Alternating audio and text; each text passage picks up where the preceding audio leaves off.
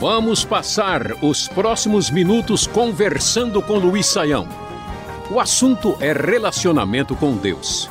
Parece que algumas pessoas não estão preocupadas com esse tema tão importante. Ao mesmo tempo, tem gente que está perdida e precisa aprender o que realmente significa ser amigo de Deus. Fique ligado. No último programa mencionamos a oração, que é a principal maneira de nos relacionarmos com Deus. O Gessione do Ceará quer saber como uma oração pode ser ouvida e atendida. Depende de que, professor Luiz Saião? Olha, André, uh, essa questão aí que o Gessione está perguntando né, lá uh, no Ceará sobre a questão da oração, a Bíblia vai apresentar diversas uh, referências sobre a oração. Jesus vai dizer, por exemplo, que aquilo que é pedido no seu nome, ele vai atender. A, a Bíblia, diversas vezes, especialmente nas próprias palavras de Jesus, insiste na importância da oração, porque se nós que somos maus sabemos né, dar coisas aos nossos filhos, quanto mais o Pai Celestial. Mas, ao mesmo tempo, nós vamos ver na Bíblia, por exemplo, Paulo orando, pedindo para que ele ficasse livre do seu espinho na carne, e a resposta de Deus é: A minha graça te basta. O amigo de Paulo estava com problema lá, estava doente, né, o Trófimo, e ele deixou o Trófimo doente em Mileto. Não houve aquela oração que resolvesse o problema do Trófimo imediatamente. E, portanto, como é que a gente lida com essa questão da oração? Na verdade, a oração ela é algo misterioso. Ela é uma espécie de arte de submeter-se a Deus. Uma oração pode ser respondida milagrosamente no mesmo minuto. Uma oração pode demorar um pouco, isso está bem claro. Lucas 18 fala que Jesus né, ensinou uma parábola sobre o dever de orar sempre sem que a pessoa venha a esmorecer ou fraquejar. Isso significa que algumas orações vão demorar para serem respondidas. E às vezes, graças a Deus, ele responde não. Né? Tiago vai dizer: vocês pedem e não recebem porque pedem mal. Então, como é que funciona? A oração não tem uma fórmula, porque quando a gente tem uma fórmula, a gente cria um sistema onde nós temos o controle e o poder. Então não é bem uma oração, é um jeito de manipular Deus para funcionar quando eu quero.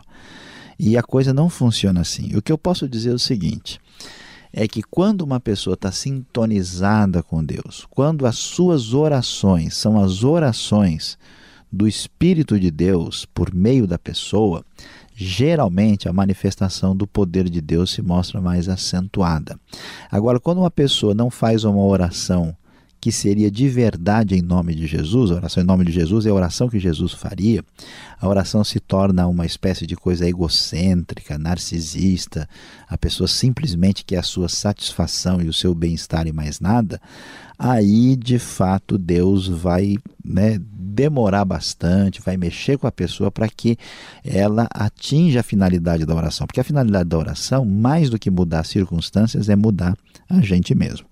Então, nós devemos aprender essa dinâmica uh, de sermos humilhados por Deus e ser levados aonde Deus deseja que a gente chegue.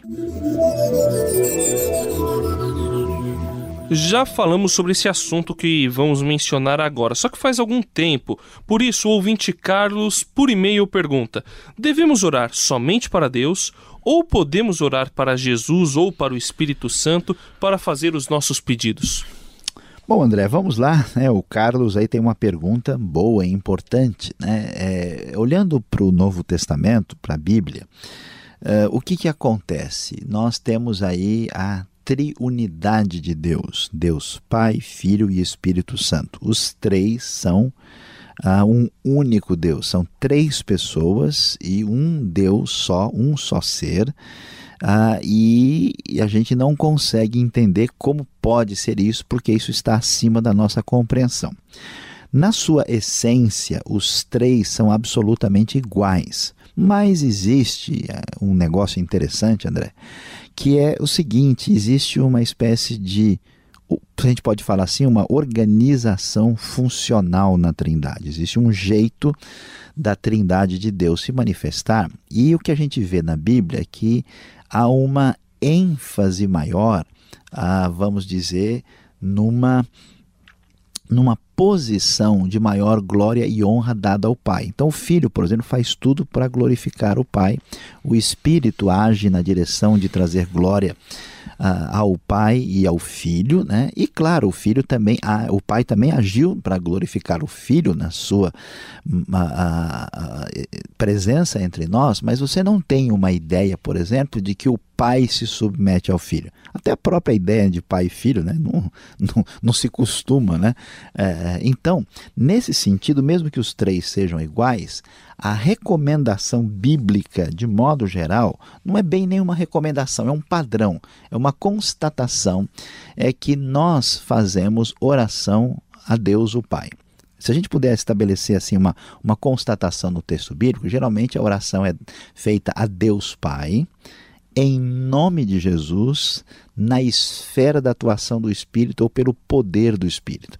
Existem, né, é claro, aí declarações trinitarianas no Novo Testamento de reconhecimento dos três, mas não existe assim uma oração ao Espírito Santo.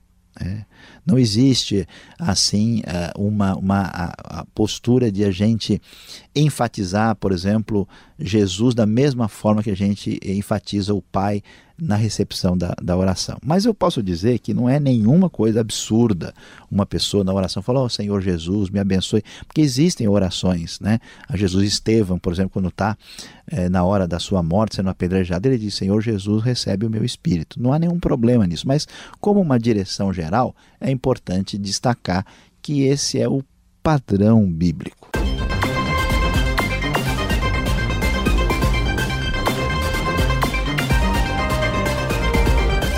O Delson, também do Ceará, gostaria muito de ouvir um comentário mais amplo e a sua opinião, professor Saião, sobre a doutrina da determinação, inclusive com referências bíblicas. Olha o trabalho, hein, professor? Que doutrina é essa? Pelo que eu vi na internet, ela muda radicalmente a maneira como pensamos oração.